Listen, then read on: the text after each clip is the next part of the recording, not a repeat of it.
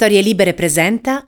Buongiorno e ben trovati a un nuovo appuntamento di Quarto Potere, la rassegna stampa di Storie Libere, giovedì 16 dicembre 2021, come sempre in voce Massimiliano Coccia, e come sempre andiamo a scoprire insieme cosa ci riservano i giornali che troverete in edicola questa mattina. Aperture su larga parte dedicate alla sfida, tra virgolette, di Mario Draghi all'Unione Europea, merito al tampone da presentare per l'ingresso nel nostro paese. Il Green Pass divide l'Unione Europea, titola Repubblica, la stampa, Draghi, Omicron va fermata, anche l'Unione Europea valuta la stretta. E poi c'è il retroscena di Libero, insomma non si sa quanto retroscena, ma diciamo la butta lì. Draghi si candida patriota, duello con l'Unione Europea, mossa per il Colle. E su questo diciamo punto c'è da notare una simpatica coincidenza, o in qualche modo una simpatica nota di incoerenza da parte proprio del partito di Giorgia Meloni, di Fratelli d'Italia. Perché? Perché praticamente succede che in casa sovranista la posizione di Mario Draghi ha un po' spiazzato e, come ci racconta oggi il Graffio sulla stampa, mentre appunto Mario Draghi chiede una stretta sugli ingressi in Italia per proteggere il nostro paese dalle varianti e acquisire una ventina di giorni di tempo di vantaggio rispetto al picco che è previsto tecnicamente per la fine o la metà di gennaio, se così continueranno i flussi. L'idea appunto della stretta è quella di spostare questo termine a febbraio, quando una parte consistente della popolazione sarà immunizzata con la terza dose, e questa notizia ha un po' mandato in confusione Fratelli d'Italia. E perché, come ci racconta appunto il Graffio sulla stampa, i sovranisti di Fratelli d'Italia, il titolo di questo Graffio, di fronte alla sbandata sovranista del governo Draghi, che con una mossa unilaterale ha deciso di sconfessare il Green Pass europeo, buttando così a mare mesi di coordinamento in sede dell'Unione Europea, ci hanno pensato gli eurodeputati guidati da Giorgia Meloni a ristabilire il primato del diritto comunitario. Con un'interrogazione alla Commissione, i parlamentari del partito italiano affiliato ai conservatori hanno annunciato la violazione delle regole UE da parte del governo Draghi. Quando non ce lo chiede l'Europa, ce lo chiede Fratelli d'Italia, anzi Fratelli d'Italia, il partito dei patrioti europei. E questo diciamo è un po' il paradosso diciamo di una opposizione che non riesce un po' insomma a trovare una quadra intorno alle posizioni di Draghi, che in questo caso sono di assoluto buonsenso. Ma Simone Canettieri sul Foglio racconta appunto che suggerisce e si interroga se appunto queste giornate saranno le ultime da Premier. E infatti titola proprio così sul Foglio: l'ultima da Premier, Draghi parla alle Camere che però non vogliono mandarlo al Colle, la strategia di Letta.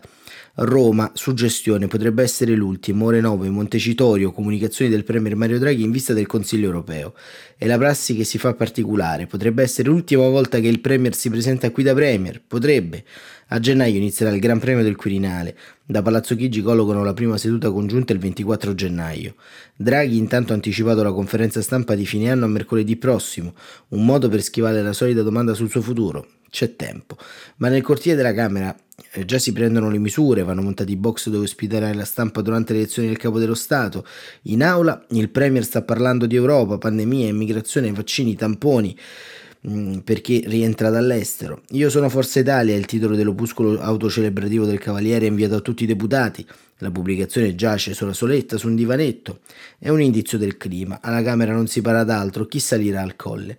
Ecco spuntare alla buvette per Luigi Castagnetti, 10 anni di lungo corso, ultimo segretario del PP e soprattutto amico di Sergio Mattarella. L'account Twitter PL Castagnetti è compulsatissimo, per molti è un termometro del Quirinale, per questo lui non rilascia interviste, ma bisogna provarci.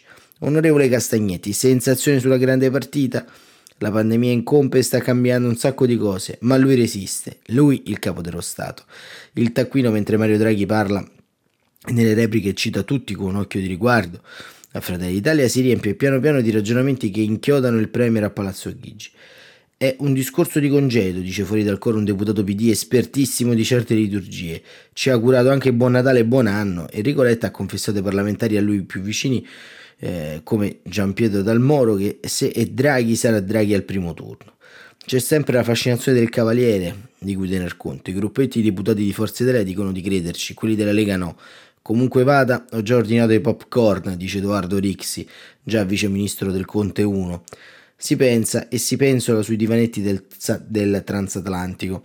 Avvistata dalle parti della Corea, si chiama così la porzione di palazzo dietro l'emiciclo, Rosy Bindi, mezza guirinabile, come lo sono tutti, perché Rosy sta qui, il sospetto precede la domanda, si inseguono i fantasmi, ma anche i legittimi problemi. L'immancabile peone grillino, ragazzone made in Calabria, dice che votare Draghi gli costerebbe 200.000 euro. Prego, se diventa Presidente della Repubblica e cade il governo io perdo 12.000 euro al mese per 12 mensilità, a questo aggiungo alla decurtazione 10.000 euro per l'assegno di fine mandato e la mancata pensione, dovrei ritrattare il mutuo con Intesa San Paolo, insomma nemmeno se me lo chiedesse il Papa voterei Draghi.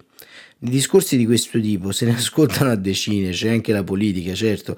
Matteo Orfini, che fu presidente del PD e che ancora guida la corrente dei giovani turchi, spiega che le dimissioni del premier adesso sarebbero inspiegabili e dannose per il paese. Luciano Nobile, incontenibile renziano d'assalto, incontra parlamentari romani e dice loro: votate due Casini per evitare i casini.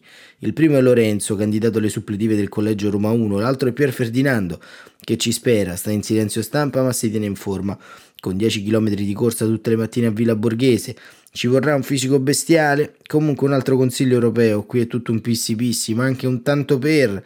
Gruppetto renziano, attenzione alla presidente Casellati, è la carta scoperta del centrodestra. Ecco, al Senato, dove il premier si presenta dopo le comunicazioni, sempre per le medesime comunicazioni, il clima non cambia. Paolo Romani, esperto di manovre di palazzo già per Berlusconi, ora con Coraggio Italia, dice che questo Parlamento è incontrollabile, ma non è sciocco, e il rischio che salti tutto per le ambizioni di una persona non l'accetterà mai, non è sciocco. La raccolta di voci si può un attimo interrompere, ma è possibile che nessuno abbia riferito questi stati d'animo a Draghi? E che ne pensa il premier? A Palazzo Chigi sanno che il silenzio è un'arma preziosa. Il tempo e spazio in politica, tutti i discorsi di oggi sono inutili, se ne riparlerà dopo la Befana. Il leghista Stefano Candiani mette su una faccia simpatica: e l'ultimo discorso del premier? No, l'ultimo dell'anno, per andarsene dovrebbe indicare un'alternativa. Franco? Sì, Franco Franchi, su via, si brancola nelle certezze. Per ora. E questo era Simone Canettieri che ci fa un'analisi di scenario su quanto sta avvenendo intorno a questa, diciamo, questa danza immobile intorno al Quirinale. Danza immobile, mi perdonerà scrittore Manuel Scorza se mutuo il termine da il titolo di un suo capolavoro letterario per una cosa un po' più bassa, ma una danza immobile che tiene legati tantissimi aspetti, insomma, di questo momento storico. Perché? Perché dall'altra parte si porta anche una fase di debolezza estrema dei gruppi parlamentari. Sì, perché Mario Draghi è certamente il candidato ideale se la fase politica fosse differente, sicuramente, ma è anche il candidato ideale per mettere forse tutti quanti a tacere su eventuali defezioni dei gruppi parlamentari. E questo, diciamo, è quello che ci racconta Giovanna Vitale nell'articolo di Repubblica di retroscena. Letta tira dritto con Conte, ma nel PD cresce l'allarme per il crollo dei 5 Stelle. L'identikit c'è, scrive Giovanna Vitale, ed è pure preciso, una figura istituzionale eletta entro le prime 4-5 votazioni da un kingmaker collettivo, ovvero tutte e quasi le forze parlamentari. Il nome condiviso, invece, ancora manca. Sebbene nelle ultime ore Enrico Letta e Giuseppe Conte si siano dati parecchio da fare per cucire insieme l'abito sartoriale del prossimo capo dello Stato, che pare tagliato su misura di Draghi, il quale, se fosse disponibile, potrebbe chiudere la partita del Colle con il larghissimo consenso invocato dai giallorossi, pronti altrimenti ad avanzare qualora il Premier volesse o dovesse restare a Palazzo Chigi una proposta alternativa di comune accordo, europeista, super partes, riequilibrato nel rapporto con gli altri poteri dello Stato, a partire da quello giudiziario. Sono queste, secondo il segretario Dem, le caratteristiche del nuovo inquilino del Quirinale, illustrate alla presentazione del libro di Alberto Orioli, vice direttore del Sole 24 Ore. Rivedendo i 12 presidenti, dice Letta, viene fuori che non c'è mai stato nessun capo politico, e non è un caso, spiega. La figura disegnata dai costituenti richiede una personalità con spiccato senso delle istituzioni, tant'è che quelli fin qui eletti erano stati in gran parte presidenti di uno dei due rami del Parlamento, mentre Mattarella è stato giudice costituzionale, gente normalmente super partes, dice Letta, e questo per il leader PD il bacino da cui pescare, escludendo dunque Berlusconi. Chiunque salirà al Colle dovrà affrontare la crisi della magistratura, dice, e avere un rapporto sano, equilibrato tra i poteri dello Stato. Ecco perché proporre un plurimputato da sempre in guerra con i giudici appare perlomeno inopportuno. Beh, diciamo, è anche consolante che ci si arrivi con una certa, diciamo, con un certo anticipo a questa definizione, ma andiamo avanti. Insistendo si finirebbe solo per spaccare un Parlamento già molto frammentato, dice Letta, con un gruppo misto abnorme in grado di inquinare l'elezione del Presidente. Anche per questo serve la maggioranza più larga possibile, incalza il segretario. Il Paese, le forze politiche non reggerebbero 16-20 votazioni, per cui io credo che sarà fatto nelle prime 4-5 da un kingmaker condiviso. Previsione che tuttavia la guerra tra parti rende al momento inattendibile, dice Giovanna Vitale, per poter giocare la partita del Quirinale insieme ai 5 Stelle che, nonostante l'emorragia, resta il primo partito in entrambe le Camere, fa tirare un sospiro di sollievo al Nazareno, dove si guarda però con attenzione, che è sinonimo di preoccupazione, alla tenuta dei gruppi grillini e alla capacità di Conte di controllarli, specie dopo l'ultimo sondaggio SVG che ha certificato l'ascesa graduale e permanente del Partito Democratico, copyright di Francesco Boccia, e il crollo dei 5 Stelle. Il rischio che il vento dentro il movimento viri in burrasca si è fatto elevatissimo, subito avvertito dalle truppe Dem entrate in ansia per lo smottamento del fronte grillino, tutti ormai convinti che nel movimento non si possa fare a meno se si vuol competere con i sovranisti, sia nella sfida per il Colle sia nella malaugurata prospettiva di elezioni anticipate, ma molto incerti sulla possibilità che il campo politico riesca a completare la lunga transizione e a prendere il comando nell'esercito parlamentare. E questa è l'incognita che agita i democratici adesso. I sondaggi parlano chiari, sbuffa un senatore, il PD è in salute e cresce, mentre i 5 Stelle non hanno trovato nella guida di Conte il ricostituente che pensavano. Perciò ora deve darsi una mossa, pensare più alle battaglie identitarie e meno agli organigrammi, mostrarsi più muscolare e incisivo, riflette Andrea Romano, portavoce di base riformista. Essere stato premier in pandemia non basta più. È come se Conte si fosse imballato, rischiando di diventare il granello di sabbia che ingrippa il motore del PD. Questo pensano in transatlantico, perché se io ti passo la palla tu la devi mettere in porta, usa una metafora Enrico Borghi. Sicuro che la prova del 9 dell'alleanza sarà la partita del Quirinale, e stavolta i 5 Stelle non possono permettersi di sbagliare, e quindi punto, c'è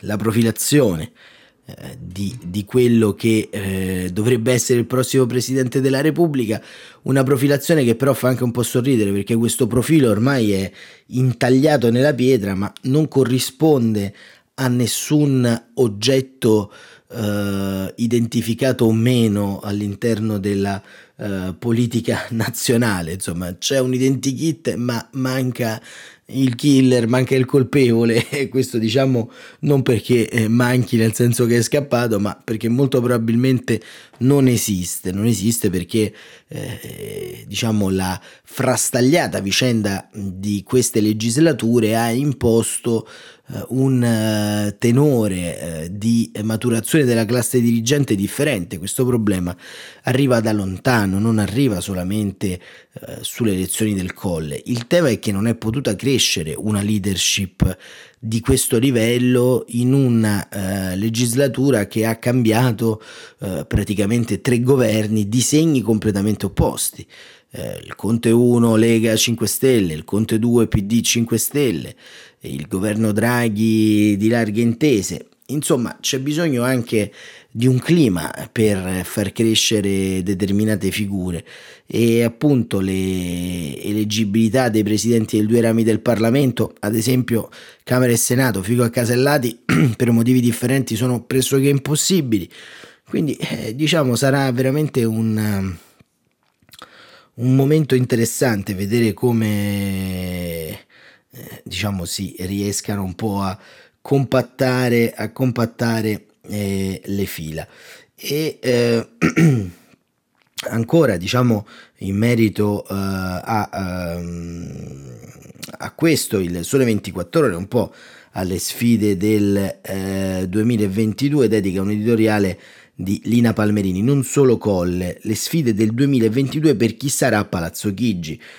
Perché appunto il 2022 è un anno abbastanza centrale per tutta una serie di vicende, tra cui il piano nazionale di resilienza, il PNRR, insomma, ma sono tanti, e vediamo cosa ci dice Lina Palmerini. Lo chiama Kingmaker collettivo Enrico Letta, e così sottolinea come non ci sia nessun partito che oggi possa dire di avere la golden share sul Quirinale. Davanti a tante divisioni, la via maestra è un presidente eletto a larga maggioranza, dice al sito del Sole 24 Ore Online in occasione della presentazione del libro di Alberto Orioli Verso il Quirinale, la storia dei 12 presidenti. Ma se i riflettori sono puntati sul cambio del Colle, altrettanto importante è chi ci sarà a Palazzo Chigi, non solo nell'eventualità che essere eletto sia Draghi, ma anche se dovesse restare a governare il prossimo anno. Naturalmente in Parlamento la preoccupazione è che se lui si trasferisca al Quirinale. La ragione è nota, il rischio di instabilità che ci sarebbe con un governo e con un nuovo premier da nominare, passaggi non semplici. Dunque i leader che volessero candidarlo come successore di Mattarella dovrebbero ben spiegare tutti i passaggi per evitare un salto nel buio e il pericolo di voto anticipato, che al momento è il maggiore freno all'elezione del premier. La portata di un cambio a Palazzo Chigi è infatti una sfida innanzitutto politica, perché dovrebbe mettere d'accordo Lega, PD, 5 Stelle, Italia Viva, Forza Italia nel sostenere un capo dell'esecutivo che abbia la stessa maggioranza. Per di più, il percorso del 2022 si preannuncia tanto complesso quanto quello di un anno fa.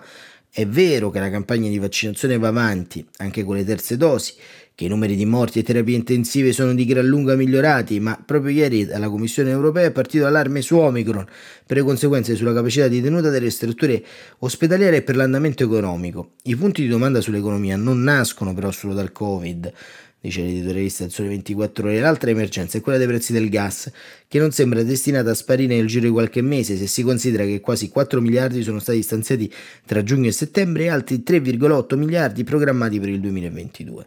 Si capisce che si tratta di misure tampone. E alla questione energetica si accompagna un nuovo problema, un'inflazione arrivata al 3,7%, che allunga la sua ombra non solo sul costo della vita degli italiani, ma sul costo del denaro e su quello che saranno le decisioni della BCE. Dunque, ostacoli da non poco che richiedono al leader una condivisione non solo nella scelta dell'inquilino del Quirinale, ma anche e soprattutto su chi guiderà il governo. E con questo editoriale di Lina Palmerini chiudiamo questa ampia pagina dedicata a retroscena e fatti dell'elezione del Presidente della Repubblica, argomento che, come sapete, appassiona insomma la mia fantasia fino a un certo punto, proprio perché al momento insomma abbiamo più che altro una guerra di posizione più che un conflitto dichiarato, e quindi insomma diciamo le guerre di posizione anche nella narrazione pubblica sono abbastanza stancanti. Insomma, si rischia di arrivare a gennaio bolliti, invece vorremmo arrivare anche con la possibilità di essere ancora innamorati al tema. Ma c'è sul Corriere della Sera, per cambiare pagina, un editoriale molto interessante invece di Angelo Panebianco, che un po' riprende le fila dei ragionamenti che abbiamo fatto nelle rassegne stampa degli scorsi giorni, ovvero sulla mappatura geopolitica, sulle linee, su quello che sta accadendo all'interno dell'Unione Europea. e il titolo dell'editoriale è L'ascesa dei nuovi imperi, e scrive Panebianco: se le implicazioni di quanto potrebbe accadere non fossero molto serie, dovremmo sorridere ricordando una celebre battuta: sta per arrivare la rivoluzione e non ho niente da mettermi. Nel gennaio del nuovo anno, ossia tra poche settimane, saremmo in tanti in qui in Europa ad aspettare con il fiato sospeso gli eventi. La Russia, che ha ammassato una grande quantità di truppe al confine con l'Ucraina, potrebbe decidere di invaderla con lo scopo di conquistare Kiev.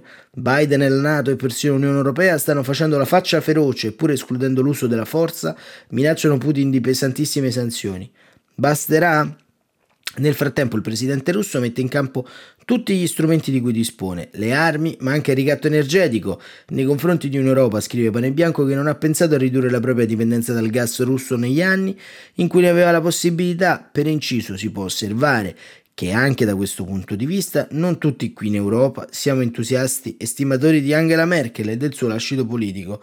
Forse la crisi ucraina verrà temporaneamente superata trovando un compromesso tra russi e occidentali che non faccia perdere la faccia a nessuno. Resta che in quella crisi anche noi europei dell'Unione siamo coinvolti, proprio noi che fino a non molto tempo addietro ci baloccavamo con formule tipo Europa civile, immaginando che non ci saremmo mai più trovati a fare i conti con le dure regole della politica di potenza. E questo, vedete, è appunto il diciamo l'incipit un po' di questi giorni, perché veramente la sottovalutazione di tutto quanto questo è forse anche grave da questo punto di vista qui, perché ovviamente ci consegna un panorama pubblico depotenziato da un grande rischio. Ma lo dico anche per quanto riguarda la stessa vicenda del Quirinale, insomma. E Panebianco continua a pagina 36 del Corriere dicendo: dalla vicenda ucraina si possono trarre fin d'ora vari insegnamenti. Il primo è che si tratta di una conseguenza del declino relativo della potenza americana, senza il quale difficilmente Putin avrebbe osato impegnarsi in un simile braccio di ferro con gli occidentali. Anche il quasi flop mediatico di quel summit delle democrazie, così tanto voluto da Biden, è un segnale della perdita di prestigio e quindi di potenza degli Stati Uniti. Un secondo insegnamento riguarda la stretta interdipendenza in un mondo ormai multipolare tra le diverse zone di crisi che coinvolgono interessi vitali delle grandi potenze. Sicuramente i cinesi della crisi ucraina trarranno indicazioni per comprendere cosa potrebbero fare gli americani se e quando la Cina deciderà di invadere Taiwan. Un altro insegnamento riguarda il comportamento degli imperi già rinati, Cina o che aspirano a ricostituirsi, Russia. C'è da questo punto di vista un'evidente somiglianza tra l'aspirazione russa a riprendersi l'Ucraina e quella cinese a conquistare Taiwan. L'identità imperiale, l'immagine che l'impero ha di sé è compromessa se non riprende il pieno controllo dei territori da esso dominati nei secoli passati, tanto più come nel caso di Kiev hanno per ricostituendo impero un grande valore simbolico, in quella specie di età dell'oro in cui godeva del massimo prestigio e del massimo splendore. Di fronte a questa esigenza, il suo argomento che gli si possa opporre riguardo a essi i principi della indipendenza e della sovranità nazionale o la questione dei diritti umani può avere alcun valore, come si è visto anche recentemente ad Hong Kong.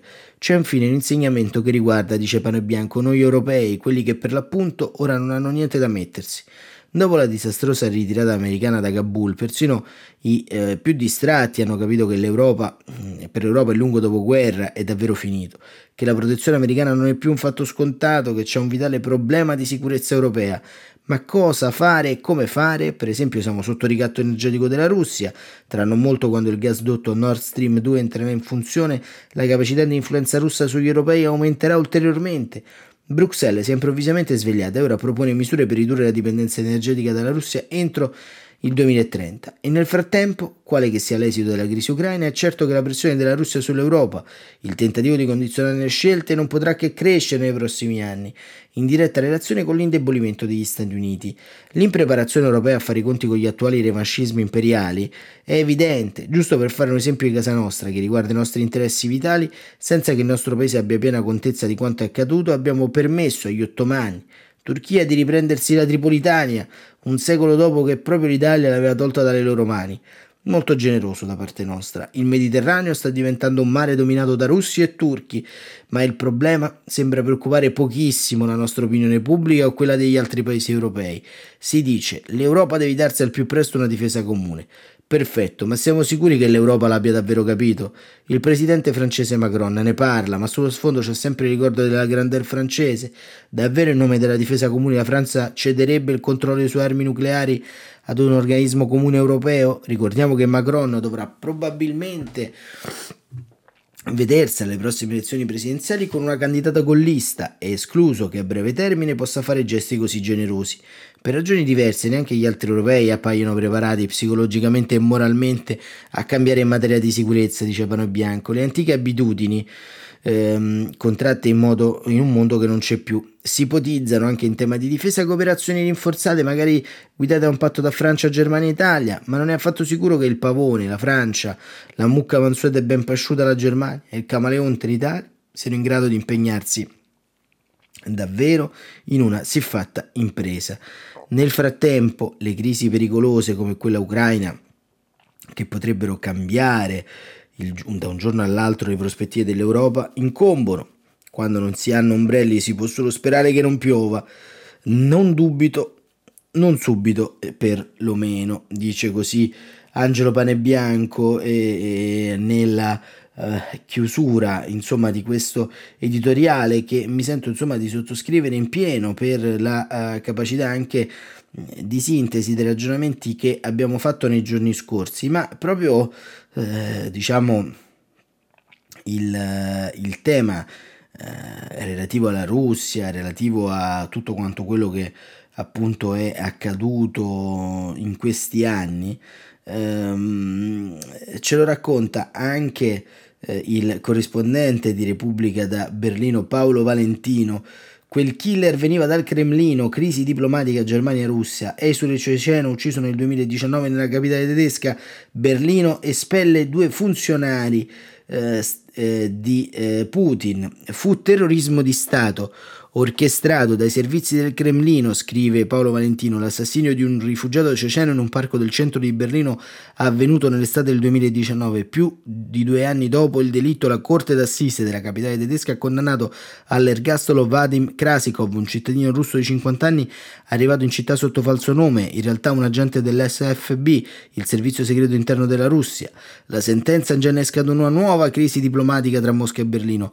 L'ambasciatore della Federazione Russa in Germania, Sergei Nekhaydev, l'ha definita un atto ostile che non rimarrà privo di conseguenze. Secondo il diplomatico, anche la tempistica della decisione non è casuale, poiché dimostra che qualcuno interessato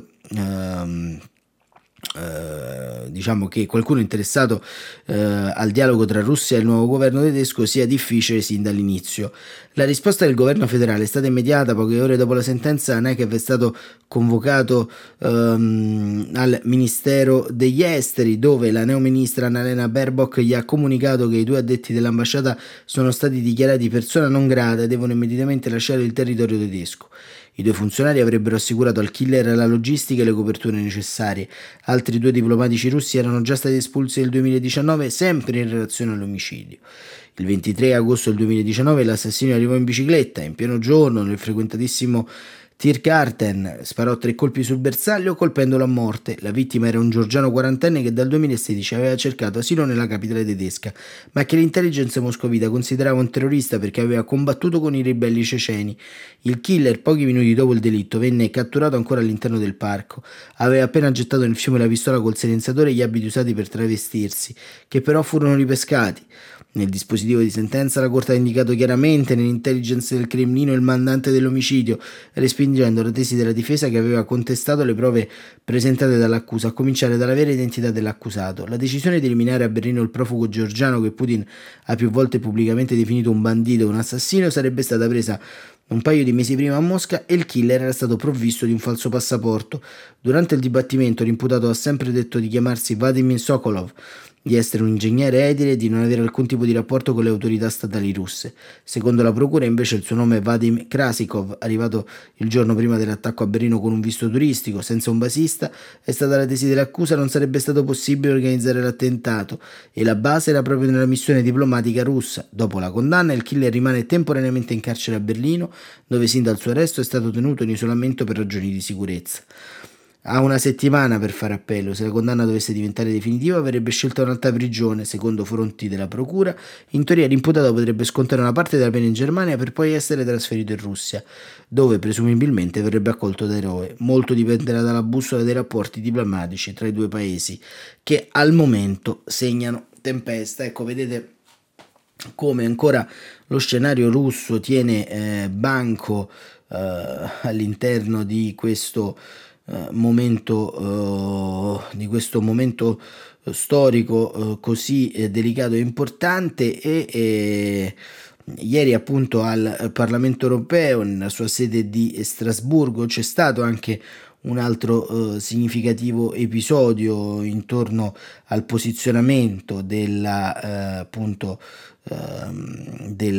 Russia e delle politiche appunto antirusse dell'Unione Europea, perché come abbiamo raccontato nella rassegna stampa di ieri 15 dicembre l'Unione Europea ha insignito del premio Sakharov Alex Navalny, che appunto ricordiamo è un detenuto politico del regime di Vladimir Putin, e la figlia ieri ha ritirato il premio a posto del padre e appunto la figlia ha detto basta con i flirt con i dittatori. Al centro dell'emiciclo, scrive Rossana Casaletti del Parlamento europeo, c'era una sedia vuota, quella che simbolicamente avrebbe dovuto occupare l'oppositore russo Alexei Navalny, che se non si trovasse incarcerato in una colonia penale. La pacificazione con i dittatori e con i tiranni non funziona mai, ha detto sua figlia Dasha, 20 anni, ritirando il premio Sakharov al posto suo. Anni di flirt hanno fatto capire a Putin che per aumentare la sua popolarità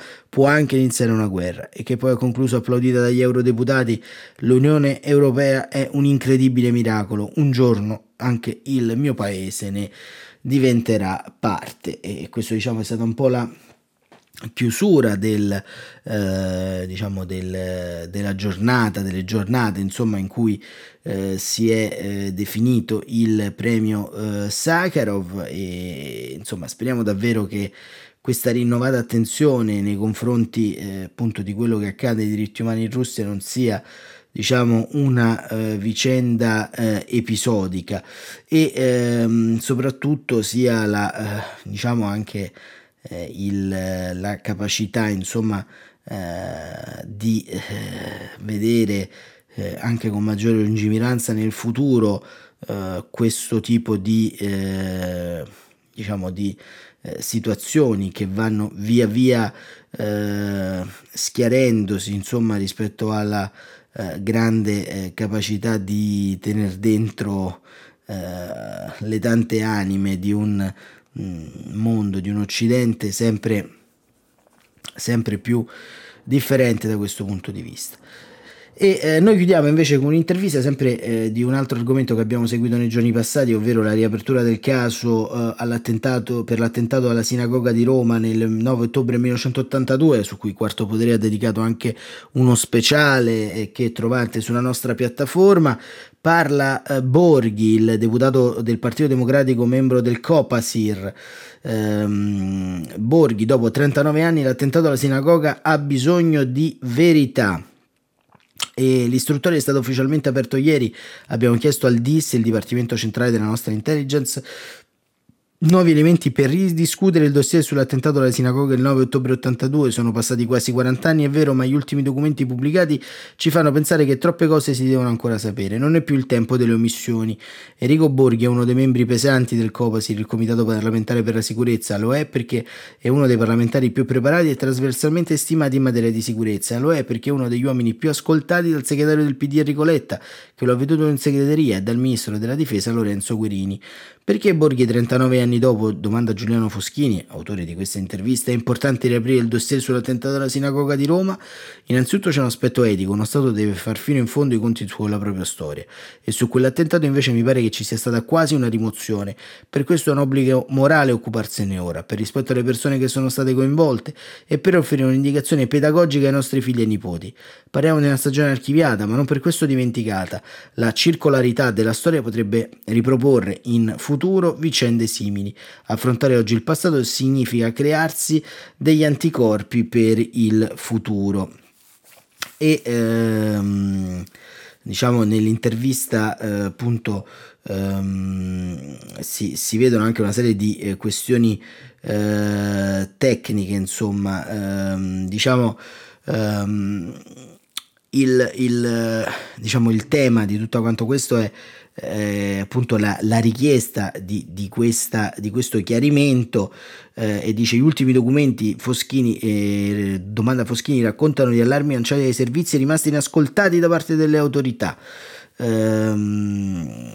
Dice: è tutto molto strano, no? Lo è, per questo è necessario togliere ogni ombra dopo troppi anni di silenzio. Vorrei ricordare tra l'altro che a dircelo è stato il Presidente della Repubblica Mattarella nel suo discorso di insediamento del 2015, quando volle citare non a caso Stefano Gaitasce, il bimbo di 2 anni che fu la sola vittima di quell'attentato. E che fare allora? Di fronte abbiamo un problema delicato che è arrivato il momento di affrontare, riguarda tutte le stragi.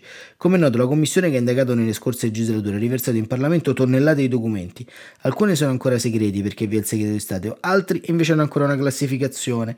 C'è poi la questione dei documenti non classificati, sui quali vige un generico divieto di divulgazione al di fuori di soggetti legittimati ad averne conoscenza. Dunque si possono leggere ma non divulgare, e questo insomma appare per Borghi uno dei passaggi centrali, insomma. Bene, noi per oggi abbiamo concluso qui il nostro tempo a disposizione. Abbiamo appunto voluto chiudere su questa vicenda, insomma, a cui siamo anche molto affezionati e che abbiamo anche raccontato con uno speciale, e soprattutto diciamo l'idea sostanziale che in tutti quanti i casi diciamo non basta, insomma, sperare nell'esito, possiamo dire, di una giustizia che arriva con molto molto tempo di ritardo, ma così come per i ricorsi storici occorre spesso anche nel prodigarsi in quella che è una sorta di arma di contaminazione di massa, che è la memoria. E forse la memoria serve a questo. La memoria è un ombrello, come diceva un noto scrittore inglese, e forse riprendendo anche l'auspicio di Angelo Panebianco, speriamo che non piova fin quando non abbiamo veramente la certezza di essere protetti non solo dai nostri errori ma anche dalle nostre prospettive. Quarto Potere torna domani per l'ultima rassegna stampa di questa settimana, come sempre alle 7:45. Grazie davvero per essere stati con noi e buon proseguimento di giornata.